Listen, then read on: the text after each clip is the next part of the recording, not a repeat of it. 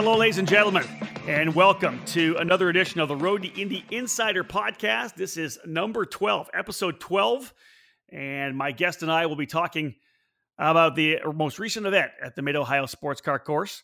Uh, very happy to uh, invite in and say hello to a good friend of mine, Steve Wittich from TSO Ladder and Trackside Online. Steve, thank you so much. Finally able to get you on. Thanks, Rob. I'm glad it, uh, it's been able to work out. I have a stable internet connection and uh, already and set to talk about the Road to Indy. No doubt about it. So let's let's set things up real quick here as we jump into this breakdown edition of the podcast. Uh, Indy Lights, Pro Mazda, and USF 2000 all on the dance card at Mid Ohio um, last weekend. Rounds 13 and 14 for Indy Lights, rounds 12 and 13 for Pro Mazda, and 10, 11, and 12 for USF 2000. Uh, we'll I'll lay it out real quickly, Steve, and you can give me your initial thoughts because we go into Mid Ohio Sports Car Course. Essentially, Cooper Tires, major partner of the program, kind of their home race factory over in Findlay. Uh, you know, proudly, they always proudly say that their tires are made in the USA, made in Ohio. 2.239 mile, 13 turn natural terrain uh, circuit, unbelievably challenging layout. I've had a chance to drive it. It's tough. Uh, limited passing opportunities, although we saw some great racing, even in the uh, the IndyCar program was fantastic. Significant elevation changes, and if you're a fan who watches from uh, one of the online sources, whether it's RoadToIndy.tv or the Road to Indy app or however, you really don't get a good feel of the elevation changes because it's pretty significant when you drop at a nine down into Thunder Valley and climb all the way back up. It's pretty incredible. Track itself pretty hard on tires, I think. Lots of off camber corners as well that punish over driving, and of course punish cars with uh, with oversteer as well. Because uh, you know you roll over nine or into the keyhole with that off camber, and the car wants to run, wants to swap ends on you. You know things are going to be exciting. Any anything else to add about Mid Ohio as we kind of set the stage to talk about the racing? It's one of those tracks that it probably more than any other that that the Road to Indy and IndyCar visits is that it, it changes throughout the, the race weekend a lot. Very good uh, which it makes it tough for the engineers, even at the in at, even at the USF 2000 level, where they have to make adjustments as the race weekend goes on. And and you know, you talk to guys between qualifying and and the race, and the track completely changed. And if they missed a setup, you were you were done. Yeah, you know when we when I talked to uh, Patricio O'Ward after I think his first practice session on Friday, he said the car just felt numb he just they were just like they were just kind of waiting for the thing to grip up in the corners. You know, it was just pushing through the corner. They couldn't get it to work with the throttle. He tried tried trail braking, and he threw everything at it. And you hit the nail on the head, Steve.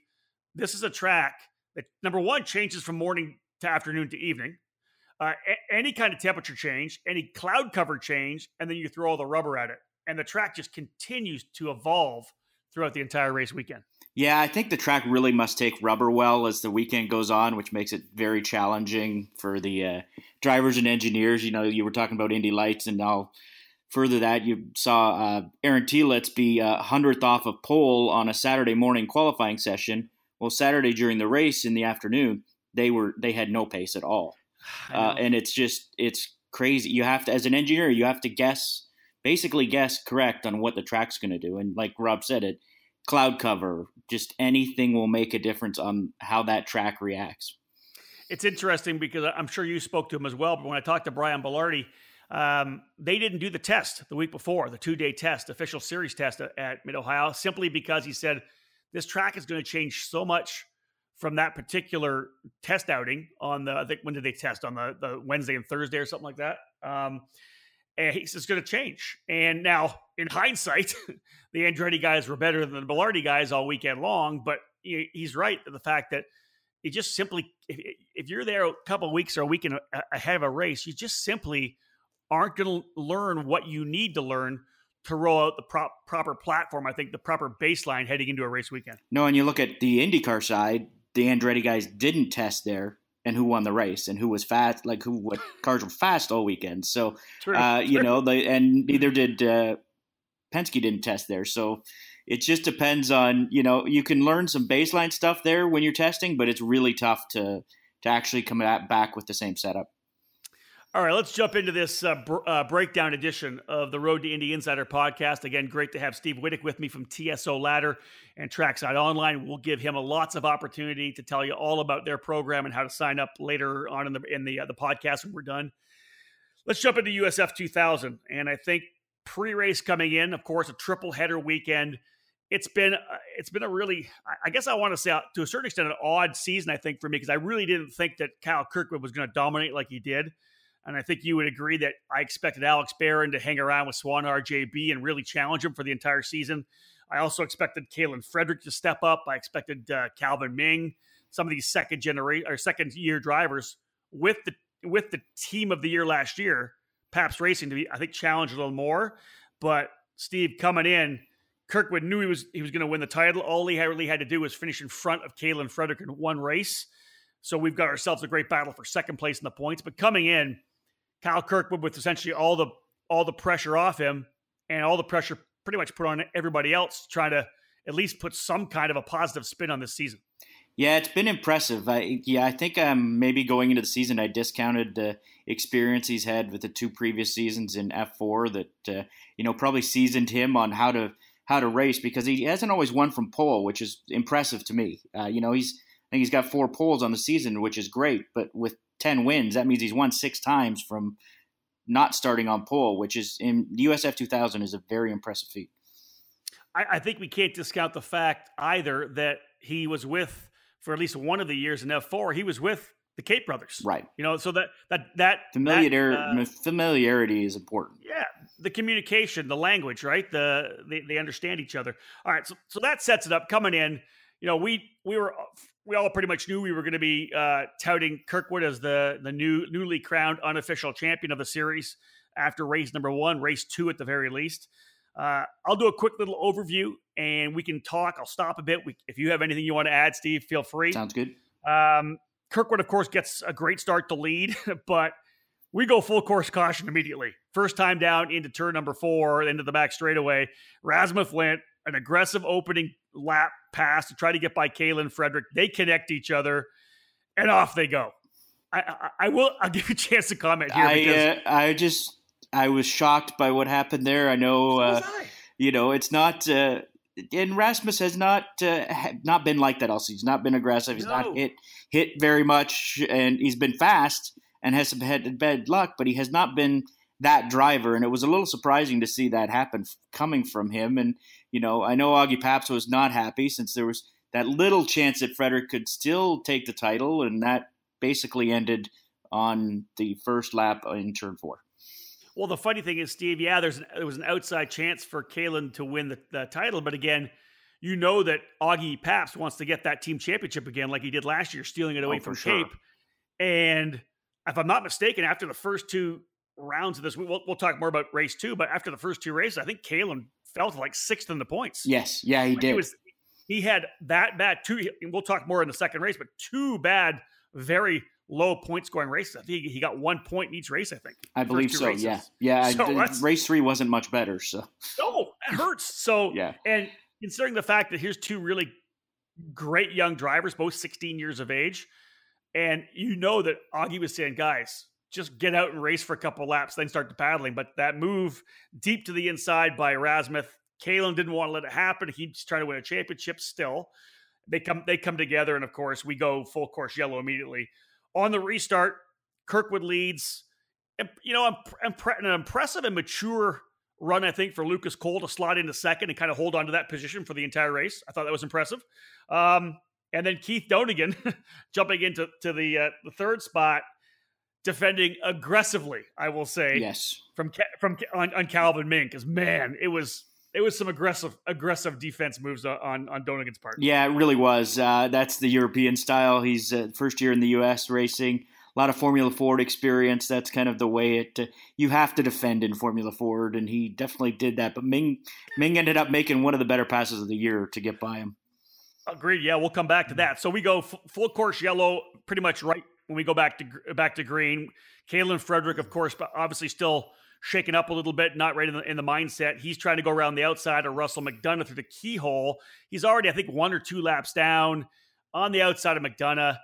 Didn't need to make the pass. Russell probably could have gave it up knowing it was who it was, but they get together on the exit. I, I haven't seen any in car whether or not Russell pushed out a bit. Easy to do in that corner. Yeah. I or if Kaylen tried to if Kaylen tried to pinch. But regardless, that I said on the on the broadcast that did not need to happen at all. I don't think. No, definitely not. They uh, both drivers probably would if they looked at it again. They'd uh, they do things differently for sure. So as as you said, we settle in. Uh, awesome battle up front. Kirkwood out to the lead, Kohl second, Donegan running in that in that third spot. We'll talk about the, the Donegan pass because I mean rather the, the, Ming pass. We do another yellow for Oscar De La Zuriaga spinning coming out of turn nine in Thunder Valley. Easy to do on that corner, just oversteered on the exit, dropped a wheel. Uh, and then when we go back to green again, another full course yellow. The field checks up at the start. Darren Keene into the back of Jose Sierra. Keene's wing pushed under the car. Sierra loses his rear wing. He tries to take, of course, he's trying to roll through turn number one with no with yeah. no rear downforce. Car goes around. Bruno Tomaselli involved. You know what? And we can probably just say it now, but we'll talk about it more. But man, this year, the bad luck that has plagued Darren Keene, I can't believe it. It's been so rough on this kid. No, it really has been rough, and it's not. He's had the pace, and he's, you know, he's had a couple good results, but definitely not what he wanted coming into his second season, and it I'm sure he expected a lot more, and I know the Newman Wachs guys expected a lot more, but it's it's not been on him. It's you know he's no. he's made a couple mistakes, but it's been just bad bad luck.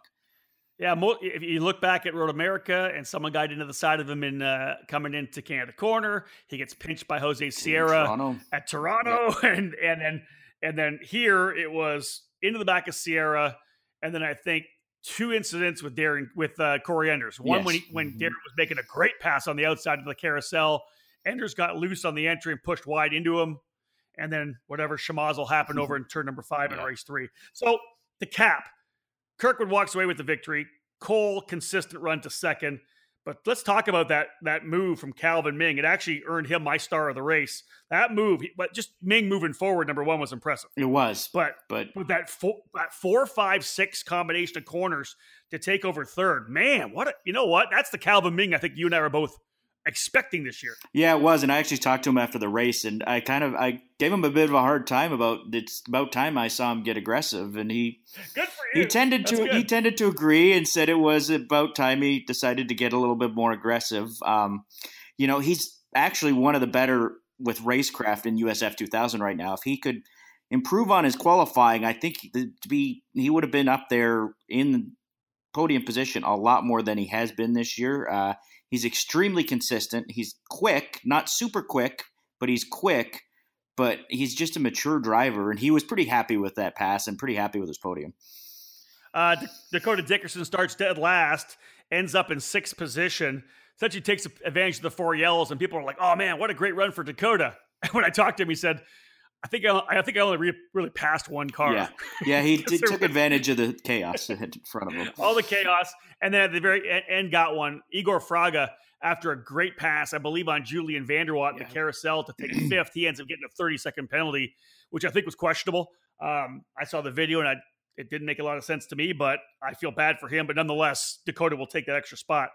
He moves to six. So Kirkwood, Kohl, Ming, Donegan, and Julian van der Watt into the top five. Another good run for him, and I see him as well as a lot of the rookies, uh, Steve, as we expect, kind of starting to turn things on through Toronto, Mid Ohio, and then whatever the finale would, would be, right? Yeah, he had a good start to the season, and then that middle section, he kind of had a few disappointing results, and Agreed. had a made a couple mistakes, got nailed for blocking once, and now it's the uh, the results have started to come, and I'm not sure that team has found the ultimate speed yet, but I think they're getting closer and Julian's taking advantage of that. He had a really good weekend.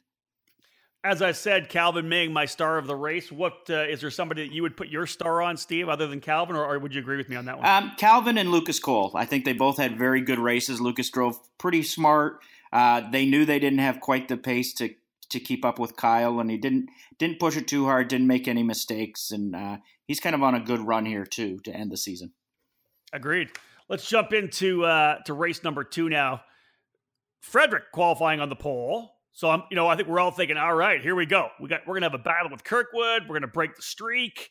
Um, actually, Kirkwood, I think, got a pretty good run out of turn number one to get side by side through there, maybe lead a little bit, and then Frederick goes into the keyhole, locks up the fronts, and drives off track. I just, yeah, I just, I couldn't believe what I saw when I was watching the video. I'm just, wow. You cut, they come It's out of, pressure, they come right? out, yeah, it is. Then they come out of, tur- they come out of the keyhole, and I'm like, where'd he go? Where did he go? I know. I you got to feel for the kid too because trying to bounce back from the uh, two incidents on on Friday afternoon comes to Saturday. Hey, I'm going to reset. I'm on pole. I'm going to win this bad boy, and you don't even get down to turn four. That's two races in a row. He didn't he didn't see turn five, you know, No. uh, at speed. So that's tough for him. Um, I just I think it was just just one or two yellows. Um, yeah, two, yellows. I think, in that one, Uh, the first led to De La Zuriaga, uh, trouble in turn 11, uh, in, coming into the carousel loop, set backs it into the wall on the outside of the track. Kirkwood, of course, takes the, the lead in the restart, and then Kaylen Frederick again. It's just like back to back races where one incident led to maybe the the the next one, whether it was a, a some kind of a mind thing or whatever it was, but he gets into into a Sabré Cook coming down the back, coming down the straightaway through the kink they lock wheels and go off the racetrack as they're heading to turn number four. Another another wreck that didn't need to happen. Kaylen significantly quicker than the drivers at the tail of the field. He should have just bided his time, and because Sabré was locked to the inside, she had David Osborne on the outside. He, I think, Kaylen went at least two wheels in the grass so. trying to make the pass. Yeah, it's and it yeah it's just decision making when you're when Right. you're in trouble and you know i've got a Kaylen didn't have Kaylen's been working with Jack Harvey this year as his driver coach or at least the last four or five events Jack had the Yep. IndyCar race this weekend so he did not have Jack's help to bounce things off of and I think that maybe would have made a difference for him this weekend but he's still he's at that point in his career now where he needs to be start making better decisions on track you know the crazy thing is too. He's a second year driver. He's only 16 years Yeah, I know. Yeah, that's You know, something so- you gotta you gotta remember. And but you know, there's I've talked to a couple of those guys about their age, and there's a few of them, including David Malukas, who said, "Hey, I don't want to be considered. Don't use my age for excuse. If I make a mistake, I make a mistake. Call me out on it." I like that, Yeah. except for the fact that I, I got my license when I turned 16, and a week later I flipped my car. Yeah, I So- yeah I uh, totaled my dad. It wasn't my fault. Uh huh. Sure. Right. It, it actually wasn't my fault, but I didn't have the skill set to be able to not wreck. Yeah, So, I think but- about within three weeks of my license, I uh, spun out, uh, went headfirst into the guardrail, and got just hammered by another car on the interstate. So yeah, I, Ouch. yeah, All right. So on the restart, let me, let me- yeah, on the restart, uh, one of the great moves I, th- I thought was Igor Fraga. And we'll talk more about Igor because here's a kid that's really starting to get comfortable with exclusive autosport, with the whole series. With I think he's just getting more comfortable being here. And he makes a great move around the outside of Rasmus Lindh for third, uh, outside into turn number five, kind of, you know, that, that Yep. crisscross to be able to get the outside of five to get to the inside of Six. six. I just love that move coming down the hill out of madness. That was a great pass on a solid driver. That, that's a pass for two top five guys going at it. That wasn't something deeper in the field. no, that was fun to watch. Um, yeah, and those guys, and it's proof that Rasmus, you know, that's not his, his mo to not leave room. He left room. They drove cleanly, and Igor ended up in the better spot, which is it's. He's been impressive to watch. Um, you know, he'd never driven this car before. He'd never driven on road courses he'd, or street courses. He'd never driven in America, and he's starting to. You can tell how comfortable he's starting to get with the situation. Um, you know, I hope he's one we see back for another season. I think he could be a definite championship contender coming back for a second season. Oh, no doubt about it. If he comes back to USF 2000, which is where I would put him if I was his driver manager, he'll be a, he'll be a title contender in a minute. Uh, so over the final laps, you know, we've got Kirkwood out front and Lucas Kohl out uh, in second. Pretty much carbon copy of what we saw in race one. Fraga gets out to his position. Rasmus Lindh into fourth, but then you've got from fifth on back, probably to a tenth or eleventh, I think. Yeah. You got Dakota Dickerson with a car with a ton of oversteer. He's holding up Enders, then Ming, Yep.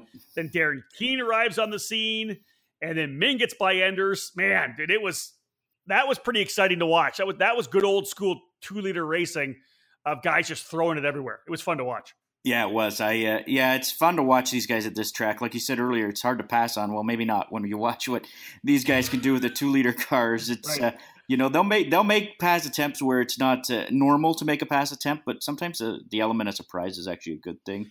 Uh, as long as you know who you're racing and know they'll leave you room. That uh, Dakota usually will. Dakota's one of those drivers that you know you, he'll race you cleanly.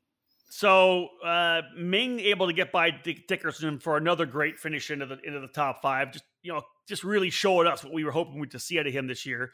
Um, and then I believe, yeah, then it was Enders lined up behind Dickerson. Dickerson's holding everybody up. Keene makes a really great move to the outside of the carousel. Uh, Enders comes down the hill and you know into the right hander. Car gets loose on the entry. He tries to save it, recorrect, corrects it, and and Keene's already on the outside, and he just washes right out into Darren. Yeah. And there's Darren off the racetrack again for the second straight race. Yeah, I'm and, sure it must be deja vu for Darren. It's, oh my goodness, right? No kidding. Yeah. So here's the thing. So I so I picked my star of the race. It's Kirkwood, Kohl, Fraga, Lindh, and uh, and Ming, your top five yep. in race two. My star of the race was Colin Kaminsky.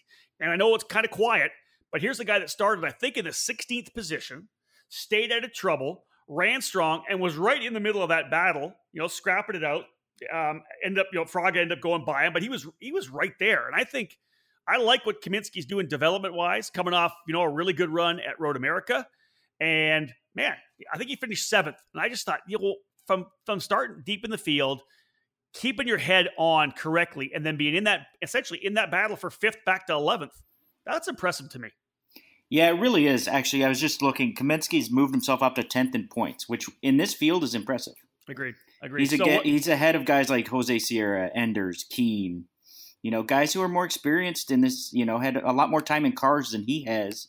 And, uh, you know, he's kind of a late comer to it after following in his dad's footsteps. But yep. yeah, he's, uh, he's actually had some very, very impressive finishes and, you know, just consistency. And he's another one I can't wait to see back. You know, I, probably another year in, in F2000 would be good for him. But, um, you know, he's another one who races really cleanly, doesn't make a ton of mistakes. All right, your thoughts on star of the race? Are you with me on Kaminsky? Or are you going to go somewhere else? Um, probably stick with you on Kaminsky. It's hard. It was a tough one to choose. You know, it was uh, yep. it was really tough. You know, there's some other good drives back in the field. You know, Russell McDonough came back from uh, disappointment on on the first race on Friday and finished 12th from 21st. Nice. Um, okay. Yeah. You know, like he's that. one that his developments. It's coming along. Um, it's definitely coming along. Um, and then you've got, you know, someone like Yuven Sundaramoorthy. Yep. I think I'm saying that correctly. Pretty close. All right. Um, who's making his debut this weekend. I don't think uh, he's, what, 15. Um, and he, he had a very impressive debut. And, you know, they, it's his first top 10 in USF 2002. Yeah, he, he gets my actual nod, my star of the race nod for race number okay. three. We'll get that. Now, one more thing before we jump into race number three, because it's important. Um, both James Raven and Keith Donegan, I believe, pitting for fresh rubber Yes. Um, late in the well, Donegan midway through, James late, I think lap 17 he came in, puts fresh rubber on, goes out, knocks out a great lap because we set the grid for race three based on fast laps of race number two. He sets fast lap and goes to pole. Yeah, which, pretty good move. Uh, yeah. If you're de- if you're deeper in the field, yeah, that's not a bad move to make. You know, at least well, you. I think he was running top ten, but I think his mindset is, hey, I need to win one of these. I want to win one of these races. Right and, and I, am not going to do that starting tenth. We all know that if you start in the top five, you're probably going to f- finish in the top five. You know, it's a it's a great possibility. You're not going to finish outside the top ten if you start in the top five. So he, and, and as we'll see, he ends up going on to finish second. So I thought that was a, a pretty solid move for the guys from DEForce Racing. A good strategy call to try to give their young driver a win. I like that. Yeah, it's uh, when I talked to guys after the race on uh, Saturday, they putting themselves putting pressure on themselves to get a fast lap in a race with used tires was not easy. Uh, Kirkwood said that was, you know, it looked like an easy win for him, but he said it wasn't because he knew he had to keep pushing and pushing to get those laps. As the other guys put in faster laps on those new tires, he had to yeah. push and push to try. So he wasn't starting deep in the field. Well, you think about that too, right? So if you're out there and you're not pulling in early to get fresh rubber, you're waiting for the fuel level to get low, get the yep. car as light, light, as possible. That's why we always see times faster at the end, even though the tire's potentially going off. The car's as light as it's going to be. That's when you start laying those good laps down. So, all right, into race three, James Raven doesn't quite capitalize fully on his pole position. Doesn't get a good start. Uh, start. Kirkwood beats him into turn number one. Um, yeah, Kirkwood went around the outside, but was pretty brave. But uh, yeah, yeah, agreed. Yeah, he was, went around uh, the outside. Yeah. yeah, but yeah, James obviously didn't quite get the good start, but you know, well, Donegan was pushing him hard from the back too. Like, come oh, on, boy, let's yeah, go. yeah. Well, and you've got to remember, Raven's not used to um, coming from Formula Four. He's not used to these rolling starts, right? Like that's yep. usually a. He's been used to the standing start, so the rolling start's something fairly new for him. So we go immediately to a full course yellow for the second straight, or is that is it? Yeah, second straight uh, race, or is that Yeah. is it third? Was it third straight? No, second straight Second because second second second Second race of of the, the weekend, three, yeah. second of the three. As what a shocker, Darren Keene involved in another wreck, not of his own doing. Um, again, getting in there, Dakota I think got sideways potentially. I'm not sure what exactly happened. I, I know that I saw one pick and Corey Enders was turning right, not left. Yeah. So so in turn five and Keene on the outside, just unlucky. So we go full course. After that, though, we run to the end.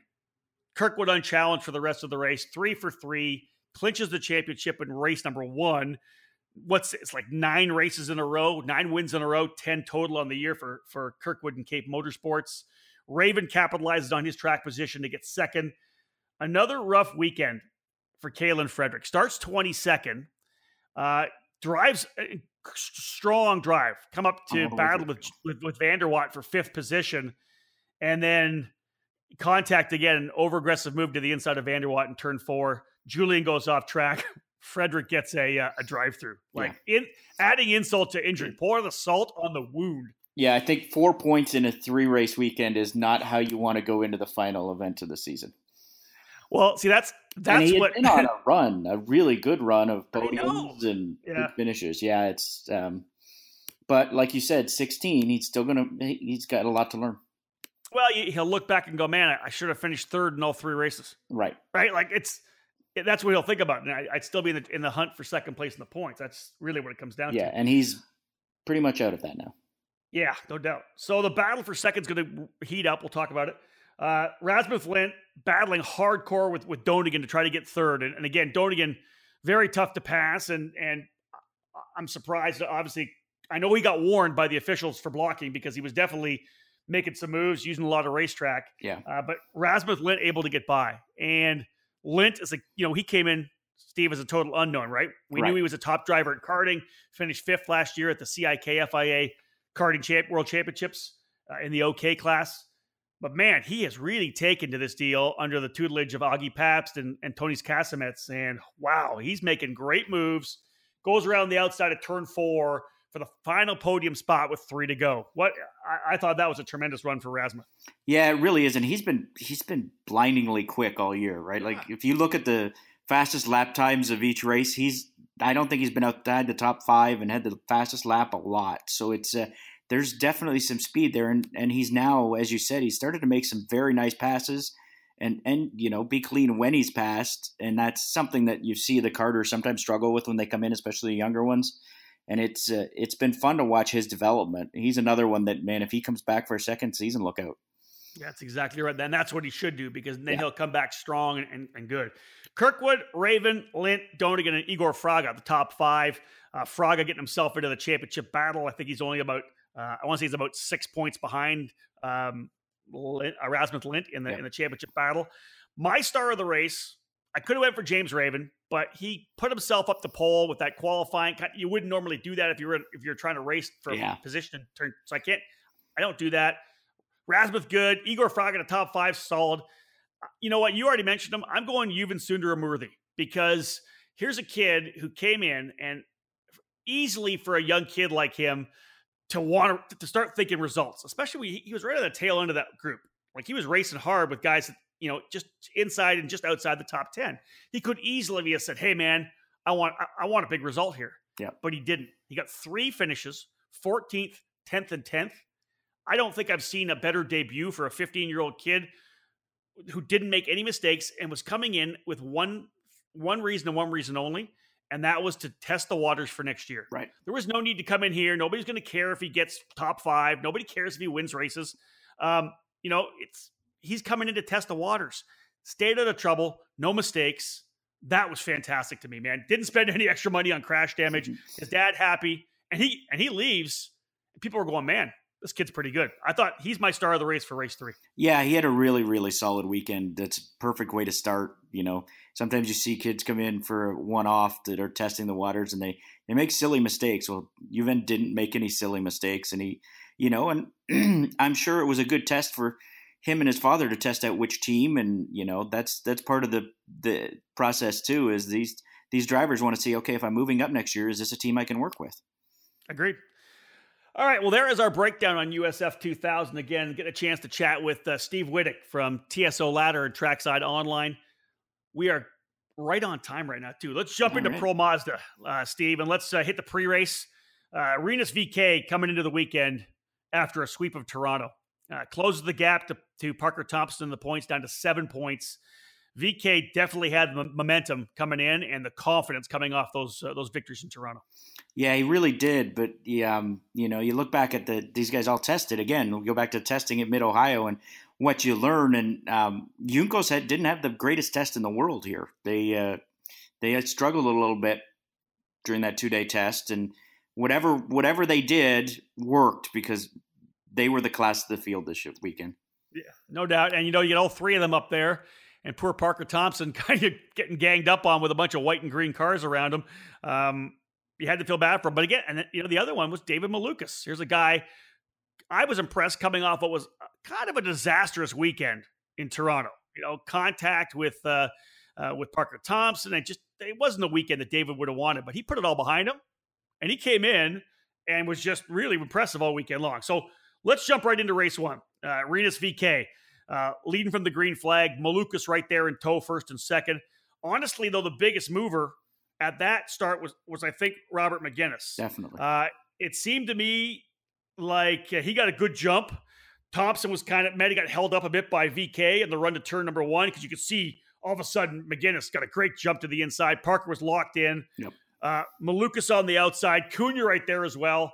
Um, going through turn one, I held my breath. Yes. And I'm sure most of the guys sure. in the lead group did oh, as well. Did you not? Yes, wow. definitely. It was, uh, yeah, so it was crazy. Yeah. Um, Megennis goes quickly to third ahead of Thompson and fourth. But yeah, give me your thoughts on the opening opening setup uh, into one and two. Really, really wild start. It was a really wild start, and it's been interesting to watch these starts. They've been actually really clean in in Pro Mazda, and you know VK has definitely learned how to lead a field down to the start now, and how to grab a, the advantage of starting on pole. But you know, like you said, Malukas had a good clean start, and Megennis, you know, you talked to him after the race, and he said, "I just got a fantastic jump. You know, I just timed it perfectly, got across the line, and was able to pull out and get around Thompson, and you know, they uh, it was a uh, it's tough for Parker because he has to, you know, you don't want to make a mistake, but you've also got to know that you need to finish as high as possible, especially with Rinus starting on pole. Yeah, Parker's in that really rough place, yeah. as I think we both understand that uh, he is pressured now to get points. Yep.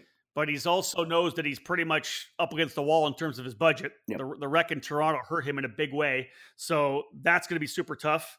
Uh, it, it, just changes his mindset all the time. He, he moving forward to, to, Gateway, they need to go there and they need to walk. They need to dominate. Yep. He just needs to go there and dominate the weekend, get some momentum and see what happens when they go to Portland. That's that's all. That's all I can say there. Uh, Carlos Cunha, a strong move early. He gets past Parker Thompson for the fourth spot, and from there, really nothing changed within the top five. That kind of I think they kind of ran to the end. Mid race, Malukas was pushing to stay with with with VK to pressure him for the lead, yep. but really just didn't have enough at the end, did he? No, he really didn't. And you know what? A clean, boring race after what happened in Toronto. Not in Pro Mazda, not the worst thing in the world, actually it uh, it was kind of nice to have to write something up that didn't uh, take me multiple trips to the paddock to try and find out what happened. That's fine. They were doing it for you. Steve. Yeah, that was great of them. Thank you, guys. So here's let's do this: VK, Malukas, Megennis, Cunha, and Thompson. Your top five. My star of the race was was uh, Rinus VeeKay. Now, just just because he handled the start as you said, didn't put a wheel wrong, and kept the momentum fueled from Toronto. I think that, that was big. Now, I could easily have gone for Sting Ray Robb, but a great showing after going four wheels off. But how do you reward a guy for going four wheels off and mm-hmm. coming back to the front? Yeah, right? Exactly. right? He made the mistake. Exactly. But he but he raced his way back up, made five strong passes, yeah. and gets his way up to the ninth. I think ninth position so, was his yeah. final result. Wow, what a like he was. It showed me something for Sting Ray. I think that he put the elbows up and was coming forward. Right? Yeah, I wonder if this is the weekend where he turns a corner. He, uh, yeah. I thought he had a pretty strong weekend. Uh, a little bit more aggressive. Also showed a little bit more pace too. That team has struggled a little bit too to find just that, just that pace to be with the top guys. And and I don't, you know, Sting Ray's managed it well, and actually he's really handled it well. He's first again, 16 years old. Uh, he's awfully mature and has handled it very, very well. But it was probably very nice to have a weekend where he could make some passes. Yeah, he was he was smiling on the uh, the IndyCar grid Yeah, on Sunday afternoon. imagine. He was pretty pretty pretty happy the way things were going uh, that way. Let's let's jump into race two because we'll talk more about Sting Ray in race two because of just another really good outing. Uh, David Malukas on the pole position and jumps out to the early lead on the green, and I'm sure you and I were both like, okay, Okay. Yep. this kid's this kid this kid's off to his third third race win. You know, he swept the weekend at Road Right. It, America. it looked like a copy of those races at Road America where he was It just did, pulling out and he's in the Yep. lead and comfortable. Agreed. Um, VK slotting into second. I'm sure he was just saying to himself, "We're good to go. I'm fine. Let's just roll on. Yeah. I like it." Uh, Parker Thompson, not so lucky. He drives off on the opening lap. I think uh, on the exit of turn Yeah. two, fell back all the way to I think the ninth position, Believe which is so, uh, yes. yeah, pretty tough. Um, and then Carlos Cunha, he ends up. I, I don't. I didn't see the. You know, I didn't end up seeing it. And I looked at the, the replays. I didn't see it, but he ends up getting sent off track on the back straight by someone through China Beach and loses his front wing. I didn't see who made contact. Did you? Did you? Get I that didn't get it either, unfortunately. Yeah. Yeah, it's tough. I looked at the replay. I couldn't, I couldn't see it anywhere. But so again, some shakeups there. Guys, the guys trying to, to get into the top three, top four in the championship having issues, and then we're settling. I, I think we're settling to kind of a carbon copy from what we saw on Saturday. Yeah. We're going to run to the end here. Malukas is going to win this thing. VK is going to be smart. He's going to take second, pad the points, and away he goes. And then coming out of turn number four, Malukas keeps the car to driver's right, dead stick, pulls off the racetrack. Just Like wow. crazy. Yeah. Crazy, right? Something electrical. Did you? I again, I was announcing all weekend long. Did you have any update on what happened to that car? Was it just a simple electrical issue? The or- team uh, tweeted about it being an engine issue, but I can't clear. Or, you know, I haven't actually talked to them or talked to the Naps yet to see Okay. what happened. But they, you know, some something went wrong where it uh, it lost all power and it would not restart. I know they did cycle through everything to try and get it Yeah. restarted, and it wouldn't restart. So. Uh, That's that sounds like electrical. Yeah, it does to Something, you know, me, too. um, Now, let's jump. let- Let's let's do something cool here before we jump into what happened to the end of the race. We didn't see it, of course. We go back to racing, but then you see it in social media later that Malukas hops the fence, Yep. goes over to the, the fence that, between the safety fence and the crowd fence, and starts signing autographs. that's pretty awesome. that then he hops the crowd fence because he's going to walk back to the Yep. paddock, and he's stopping and talking and taking selfies with people. And That's really and cool. You know what? That's again, we talk about Sting Ray Robb coming into his own on the racetrack. Maybe uh, this might have been David Malukas' opportunity to really kind of embrace the IndyCar fan village. You know, the the just the the the the passion of IndyCar racing and the road to Indy. Damn it, this guy goes out and and does the coolest thing I've seen so far this year the road to Indy and, and interacts with a bunch of fans. Yeah, it was really very cool to see. And even before that, let's go back to the AMR safety team who, you know, we didn't go full course yellow when we could have there because they were they were smart enough. There was a little gap in the fence and they could roll Malukas' car back into it and they did that and did it under local yellow and it stayed green, which is, you know, fantastic for the racing. Agreed. And for our kids, right? We want them to have Yeah, as much uh, as much track time as possible. So then let's go. Rinus VK not challenged. Uh, Megennis moves into second spot uh, with Malukas' departure. Askew chasing him down like crazy, but just really couldn't get close enough to make it interesting for us. For me, the show was Sting Ray Robb. Uh, oh, for sure. No doubt. started started seventh, up to fifth. Then he putting the pressure on Felipe Drugovich. He's got Parker Thompson pushing him from behind Mhm. pressured him for a bunch of laps. Parker tries, they're almost essentially three wide going down to the four. Yep. Parker to the inside. Felipe going to defend on Parker. And Sting Ray just rolls the outside Mm-hmm. Yeah. to get the course up to turn five. That was, you know, if you were watching four or five or four or five this weekend, oh, man, you you had some great entertainment. what a great place to watch from, Yeah. wasn't it? Like there was just some Really great was. racing all the way through. What do you think about Robb doing that? I just, you know, it's I think it's good to see. You know, he needed to. He needs to start to get aggressive. He's showing that he's, you know, his pace is decent. Um, he just needs to show that his he can race these guys. Uh, you know, it's he had a, you know, he did what he needed to do last year. He stayed clean. He learned, um, and you know, he needed another seed. You know, he need again. He's sixteen. Uh, keep coming back to these sixteen year olds, but they uh, it it's a good learning experience, but there's a point where you have to step on the on the loud pedal and make Mhm. it happen to uh, to move forward because these guys there's a lot of aggressive guys up front that you know they're going to make it happen whether you know they have the car or not. They're going to try and make the pass, and there's times you have to do that.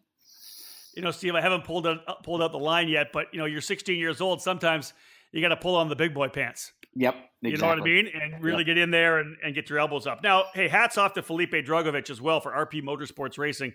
Dominant driver in the Euro Formula Open Series this year. Comes over to take the place of Harrison Scott. Yep. First time on a very tough track.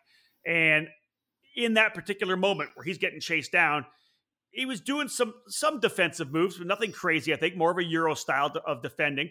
But in that particular situation with Parker on the inside and and Sting Ray on the outside, you and I both know how that could have went. All three of those cars could have been in, in, in China Beach pretty easy. Yes, and that's uh, full credit to Felipe. Uh, he's exactly. now yeah. give him. He's had two years in uh, what's known as German Formula Four, four uh, ADAC Formula yeah. Four. If you've watched any of that, you'll know why he has uh, good car control and good good spatial awareness because those those fields are forty cars and that racing is just crazy. So my star of the race there, I was thinking Drugovich, but I went with Sting Ray Robb because I think he deserved it. A good run for him up up through the field to get that strong, you know, top four finish. And and we're seeing that, right? And he's up against some strong competition, but but fourth for Sting Ray Robb, he's my star of the race for race number 2.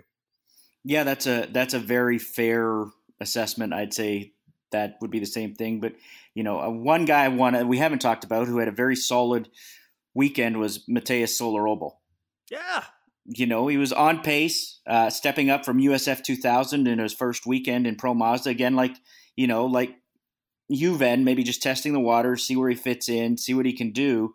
And he had two very solid finishes, was on pace with his teammate for most of them. Uh, actually, very impressive debut in Pro Mazda for him.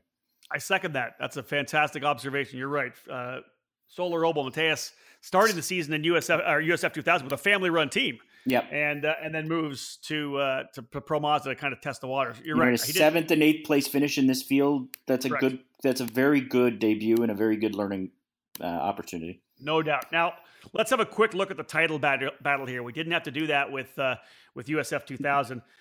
Four straight wins for Rinus VeeKay. I think it's a 25 point lead now over Parker yep. Thompson going to Gateway. It's actually it's points. actually more than that. Yeah, 31 points when you when, when you, you, you factor in the, yep. the drop the, the, drop of your worst event. Um, I, I, did try to do some calculations. I'm sure you did too. I have it down that that VeeKay would win the title with three straight top uh, three straight podium finishes. Yes, to end the season. Yeah, that's uh, that's exactly correct. Yeah, so if he podiums all three races, doesn't matter what Parker Thompson does, he can win everything with all the bonus points. He won't yeah. do it now again, that's we got three races, and you exactly. know what can happen in these events. Well, and one of them's um, an oval where the points are worth a little bit more this year. So, yep. and and you know they uh, Parker Thompson dominated the first oval. Yep, and right. VeeKay struggled a little bit, so it'll so be interesting. We'll see what happens. It'll be interesting to see. Yeah, I'm sure coming into it, it'll be uh, you know, it's going to yep. be an interesting weekend at Gateway. Well, we're whittling whittling down the contenders too. VK oh, sure. just starting Gateway mathematically eliminates Megennis. Yep. Uh, five drivers to go.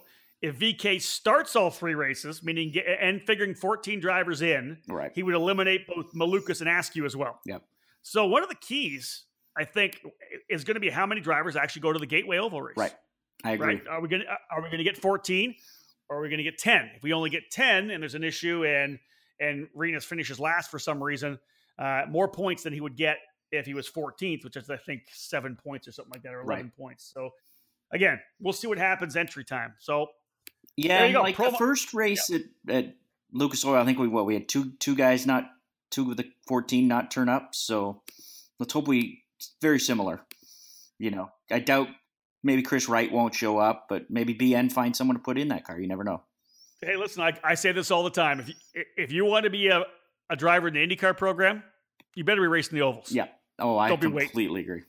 If you're here to have fun, all good. Yep. But if you're trying to get the IndyCar, oh, you have to you race the ovals. You don't. You, don't skip ovals. no, no, definitely not.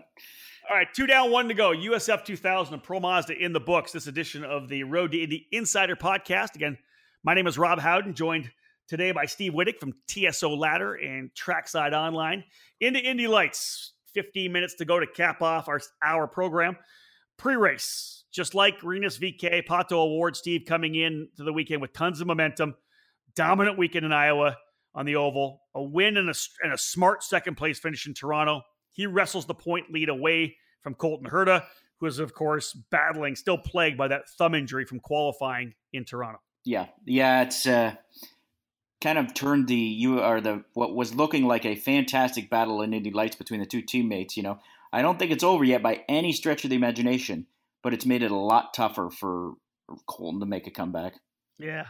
Um, coming into the race, this is pre-race, so let's not even think about what exactly mm-hmm. happened. But Santi Urrutia was in dire need of a big weekend. Yeah, he needed to come in, sweep the weekend to get back in the championship battle. And you know what, Steve? It kind of played up to that, knowing that this guy has been on the podium in what all six of the last races there. Yep. Um, wins in Pro Mazda, three of the four wins in the last two years of Indy Lights, and as we'll talk about, just it wasn't there. No, no, they no. Belardi struggled. Uh, he struggled. Both him and Aaron. You know, they uh, they had pace in that one qualifying session, and other than that, it was not a good weekend for Belardi Auto Racing. No doubt about it. Uh, the track obviously tough on tires. Early in the early in the weekend, we saw guys having trouble with some graining. Yep. Uh, I think they got a little less aggressive on the camber, the, on the front of the cars, to try to get the you know to get the, the tire patch a little more even wear across. Um, just one last pre-race, uh, the home track event for Ryan Norman yep. from Aurora, Ohio. Always great to see Ryan and his continued improvement, and to be able to come into a hometown race for him. That I'm sure he was jacked coming in. Oh yeah. Pato puts it on the pole for both races, gets a great jump to lead, but Ryan Norman qualified off pole. We'll give him kudos on that. Qualified second and ahead of Colton Herta. The dude stays within push to pass range uh, for the the first half of the race until, until we end up going yellow uh, because of Aaron Telitz. But man, I wonder what I wonder what Pato Ward was saying when he had uh, when he had Ryan on the push to pass and, and not not letting him pull away. No, it was fun to watch those first few laps. I think it was maybe first six or seven laps where Ryan stayed right there with Pato. Uh, and he used his push to pass, but not as much as you might have thought. But then there was a point somewhere around the eight or nine lap mark where something clicked in for Pato and he turned a fast lap and he kind of pulled it out from there. So let's talk a little bit about how the race kind of rolls out. Yellow comes out with eight when Aaron Telitz loops his Belardi Auto Race in Dallara, heading into nine. nine it was kind yeah. of weird. Kind of drop the wheel, drop the left rear, and, and around it goes. And then Santi Urrutia pits for fresh tires. Yeah. Fresher tires, not fresh. They weren't new. No. But hey, eh, like Brian Belardi told uh, the IndyCar radio guys, you got you got to do something, right? You got to roll the dice. I thought it was a brilliant move. It I did. did I did. It didn't turn out to be that way though. Well, I think all he needed was a little bit of help on the restart. Yeah, some kind of a jumble right. that wouldn't have kept him back. Because remember when they got, I think when they got down to the first run after the restart, they get to, they get down to turn number four, and it's it's Victor and Kellett oh, and Norman. A, yeah, it was a like three wide. Yeah, it was a mess. And you know, Santi's, you can just see him and go, oh, man. Yeah, exactly. So never able to capitalize on it. Um, on that restart, Herta goes by Ryan Norman. Here's where the wheels fall off for Ryan. Um, Herta makes the move into the keyhole. Then Kellett gets by at the end of the back chute. Yep. Then Franzoni gets through. and yeah, then, it just fell off. It yeah. just went. Well, and then Santi Urrutia makes the big move around the outside, and Norman trying to give him room, I guess. Yeah. Just clips the curb. Yeah. Front wheel comes off the ground, and you're done. He's he's in he's into Urrutia uh, off the racetrack. Drive through penalty ensues. Wow, talk about like absolute air out of the balloon, right? Yeah, Qualified him, oh, second, yeah, run second, and then to the tail of the field. Yeah, it was. Uh, yeah, it was not the day he was wanting. I know that. I talked to him after the race, and he was pretty upset with himself for, yeah. you know, he just he's um, you know, he hasn't been in cars that long. And again, restarts are important. And he just, he knew he, he blew it on the, that restart. He said it's hard. It's one of those things that are hard to practice restarts, right? So it's, it's, uh, it's something that just comes with more and more and more experience. And the guys around him have had a lot more experience doing restarts. Yeah, you got to look at his resume. He started in Skip Barber. Yep. Right. Is a guy that did some motocross as a kid, started yep. in Skip Barber. And then I think from there went right to Atlantic. Atlantic. Yeah a couple years of Atlantic, yep. won the runoffs at Mid Ohio, but then and then Atlantic's maybe go to Pro Mazda. No, he didn't do no. We'll just do Indy Lights. Heck that. I'm going. Straight, we're going straight to Indy Lights, and he has been solid. I'm going to say that. So we'll talk more about him because he Yeah. he ends up being my star of the race in race number two. sure. But um, race goes green to the end after that. Uh, Colton Herta using up the push to pass just to try Mhm. to stay with with with Pato and actually put the pressure on a number of times. Just was never able to pull the trigger to, to get by. Um, Pato ends up with the win. Colton Herta in second. Dalton Kellett kind of hanging around and and you know outlasted everybody to grab that third spot. Um, and then Victor Franzoni and Ryan Norman top five. Belardi guys sixth and seventh. They uh, Oof. weren't probably very happy on Saturday night. No, I can't think they were. I can't think we were. Yeah. Race number two. All right, so Pato on the pole again. Not able to. Yeah, this no, that yeah. This time he gets a good jump because more of a battle behind him. He pulls. He he gets the push to pass quick, Yeah. like that gap, right? The one point five oh second yeah, gap. I think done. I want to say two point eight seconds after the first couple of Yeah, laps. Yeah, he was on it, He's gone because Aaron Tila. Sl- Aaron had a better qualifying run. He slots into second. but they, The they had no with- pace with- though. No, God, man, not at all. Right? What's that? What your thoughts on that, I don't. It's You know, I think it's just sometimes it's your year, sometimes it's not. That's basically what it comes down to. Not much has changed there, right? The same guys as last year. Yeah. Um, you know, it's just sometimes they're you you some other to you know Andretti might have found something that works a little bit better for them this year, and that's uh, you know it makes it. But it's I full credit to the Andretti engineers because you've got two guys, Colton Herta and Pat, Patricio O'Ward, have very different driving styles, yet they both have cars that they can, can win, which is you know a lot of times you saw with the Indy Lights, you know you had to drive the car to how the team ran the car. Andretti's showing that this year, you know, they can set up an Indy Lights car for the driver. Yeah, true enough. So let's talk about uh, Ryan Norman, who's got a great car as well. Obviously, strong run for him. Yep. Moving forward from from starting last, he grabs sixth from Kellett, Yep. but he goes off in turn number one, drops drops four wheels. He gets gifted fifth when Franzoni going side by side with Telitz. Uh, Victor's wing touches the left rear for Aaron. He goes around. Franzoni slipped through, but he ends up getting a drive through. So Norman finds himself uh, up into what fourth, Fourth- position at that point, spot, I believe, and then chases down Santi Urrutia and passes him on the outside of turn number four. Yeah, that's pretty. that's solid. pretty awesome in your home race, right? Yeah, A home race up to third, and and overall, I think it's it's a well known deal, and and Santi's talked about it. They've been chasing Andretti the whole Yep. year, as you just said. That that engineering team, four cars, Yep.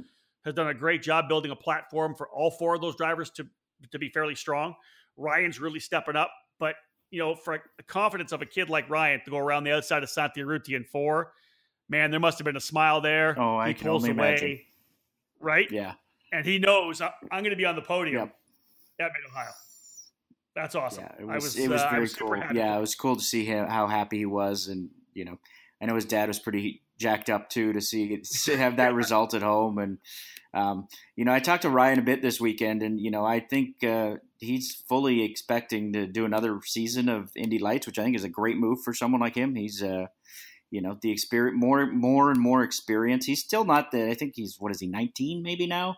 So he's still pretty young Something too. like yeah, 19 or Yeah. Yep. So uh, you know, another season won't hurt him in the least. Not, a, and that's the thing. You know, none of these kids need to be in a hurry. I talk about it all the time. Look at look at the, our top driver in USF 2000 Yep. right now. You know, 19 years old. Kirkwood's Yep. got time. You know, he's Oh, yeah. and it- it- you don't need to be in a hurry. I I really believe. Uh, that Ryan needs to be back in Indy Lights for one more Yeah. year. It, it worked great for Kyle Kirkwood. I mean, rather Kyle Kaiser. Right. It'll be tremendous for him as well. Um, I actually I, I did a, a Q and A with Ryan earlier on Sunday morning at the Cooper Yeah. Tire stage, and we talked about it off air, off the mic, and he said straight up, you know, it's with his sponsorship package, his backers, it'd probably be easier for him to, to put something together for IndyCar. Right. But I think he he understands that maybe it'd be better for him to run Indy Lights and then maybe do one or two races in IndyCar. Right. Because he he needs that time and do those races later in the Right. season. Maybe do mid maybe do mid Ohio Yeah. or something like that, or a race that we're not at, whatever it may be, like a Sonoma, Yes. where or not Sonoma, or uh, Mazda, or rather, I'm gonna say Mazda Raceway Laguna Yeah. Seca. I've got that drill. I know it's head. hard. Like I, they finally got me to say not just Laguna Seca, Mazda Raceway Laguna Seca. now I've got to figure something else out to remember that. What is the I official? think what it, I think it's? WeatherTech uh, Raceway Laguna Seca. Right. Laguna Seca. All Yeah. right, man, that's gonna take a while. Yeah, it's going to take a long time to get that, That drilled into my head. drilled into my Yeah, head. No doubt about it. Okay, so again, Pato O'Ward with a great win. Uh, Stre- streaking away, man. Three wins in the last four races, yep. right? No, four wins in the last five. Right. Yeah, yep. yeah, four in the last five, five, and the, the fifth being a second place in Toronto. Colton ends up in second. Ryan Norman a strong run to third. My star of the race as a result. Uh, Santi Urrutia in fourth. Dalton Kellett fifth. So yeah, Ryan Norman, my star of the race. That's an uh, easy uh, one. Steve, I'm not sure. okay, you're on board. Yep, I'm fully on board with that one. That's an easy one. It is. So title fight. Uh, what's Pato got now? 32, 32 point, point lead. lead. Yep. Full a full brace of points, yep. right? That's the full deal. Uh, going into the last three races of the year. Your thoughts on if Colton can can mount the challenge? I think so.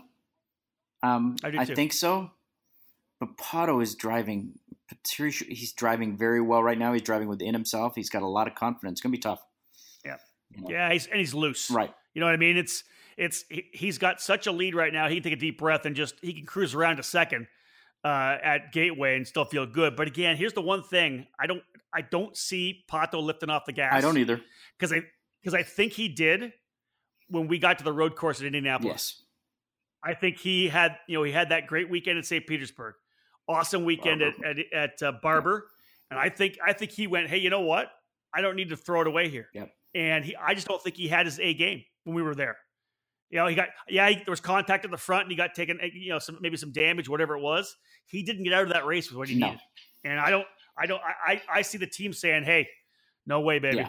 it's full throttle, hundred percent gas until we get to Portland on Sunday night." Yep, and I think uh, you know right? it's it, Colton's pretty loose too, and I think part of that is both those guys are pretty confident in their IndyCar futures.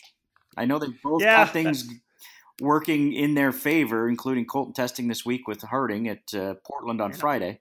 Um, they've both got that. You know, it's not given they're going to be an IndyCar, but they've both uh, they've both been working on IndyCar deals and both feel pretty confident. And I think that that probably helps you be a little bit looser. Yeah, just a yeah. little. Yeah. What's what do they say about when you're when you're when you're looking for a new job? Yeah. The, the, the time to look for a new job is when you have exactly. a job. So Although the yeah, million dollars is is nothing to sneeze at either, though. That's definitely going to help the budget and help move things forward. Indeed, it could it could change if you have some extra budget. Right.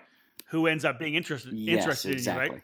As opposed to three races. Yeah. So, well, Steve, I appreciate it, man. That is our breakdown from Mid Ohio. You know, overall, me. Uh, great to have you, bud. Uh, overall, I thought it was a really really good weekend. I think USF 2000, those those guys and girls needed a little uh, a little um, slap on the wrist yeah. because I, I, don't like four four yellow flags. That was crap. Like yeah, they've uh, it's been a little it's been a little rough ever since the road course at Indy. That's uh, it's yep. uh, they yeah they need to. It's been interesting to watch. Uh, you know, I think was I going through. Yeah, they have not had a single race this year without a caution in USF. That's not good. Seriously, yeah, that's yeah. Wow. Yeah. That's a crap stat. That is. yeah, yeah, sorry. I, yeah, no. I, I, was curious, no. and I'm like, oh yeah, no, no. That's uh, and that can't happen. No, man. that can't that happen. Can't, that's well, it ruins it ruins budgets. It ruins. You know, it can. It's, that's what I don't think people understand is that the budgets are so tight for some of these kids.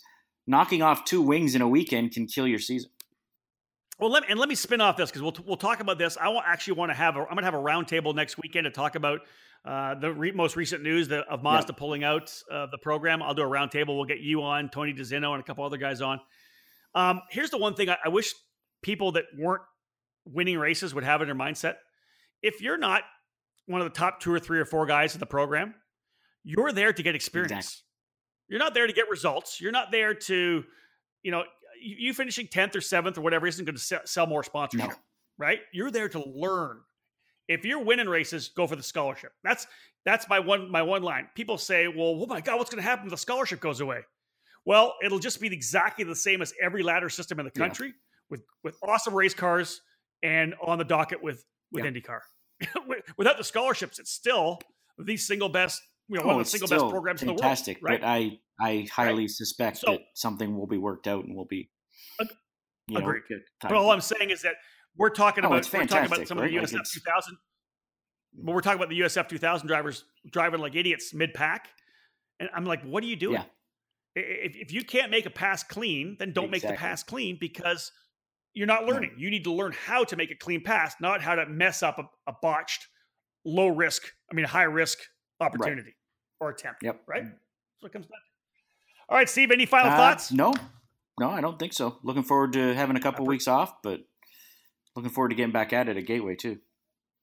Well, I'm going to go see the future stars of the Road to Indy Nice. this week. I'm going uh, next weekend. This weekend off. Next weekend, SuperKarts USA Summer Nationals, New Castle Oh, Motorsports. fun. Well, hey, maybe I'll have to come out and see it then. You yeah, should, you know what? I, I usually don't. I might have a chance to go out and see karting. I, I'm going to take that opportunity. There you go. Well, Steve, thank you so man. much for joining me, my friend. Hey, let give them a chance. To, how do they how do they sign up for TSO Ladder and Trackside Um, Online? TSO Ladder, thanks to Cooper. If you want to get uh, TSO Ladder news in your inbox, uh, just use the uh, code Cooper. It's usually ten dollars, but they've uh, they've helped us out, and they'll uh, Cooper Tire is uh, sp- presenting sponsor of TSO Ladder this year. And if you use the Nice. code Cooper when you sign up for uh, TSO Ladder, you get a free free subscription, which is ten dollar value. Uh, all the uh, news will come to your inbox, and I do features and cover every practice session. I'm there. One of us is there, and it's usually me is there covering Road to Indy at every single session. Uh, Trackside Online. Uh, tracksideonline.com, uh, another subscription service. Uh, we're, we're big into the subscriptions. Uh, again, uh, IndyCar news delivered directly to your uh, email box. Uh, it's $22 subscription fee for that. so it's twenty two bucks, folks. Get off your wallet. It's not even $2 a month. It's twenty two dollars, Yes. right? It's hilarious. Yeah, exactly. Don't have a sandwich tomorrow uh, at the at the Yeah, local whatever place and, and get the news you want. Like I've always said, I use you guys every Friday, Saturday night. Get your Yep. updates for when I'm doing Road to Indy and IndyCar. Cool, thanks. Uh, and of course, online uh, at Steve Wittich Uh, for Twitter, at yep. TS. at TSO what- Ladder What, else? and at Trackside Online. Boom. There you go. Thank you, my friend. I All right, appreciate thanks it. for having me. There he is, folks. Steve Wittich from TSO Ladder and Trackside Online. Of course, one of the leading journalists in our sport. Uh, always inside information on what's going on in the IndyCar and Road to Indy paddock. That's going to wrap up this breakdown edition of the Road to Indy Insider podcast. We talked all about Mid Ohio. Next up on the docket, Gateway Motorsports Park, Indy Lights, and Pro Mazda at the end of August. Folks, thanks for listening in. I'm Rob Howden. Bye for now.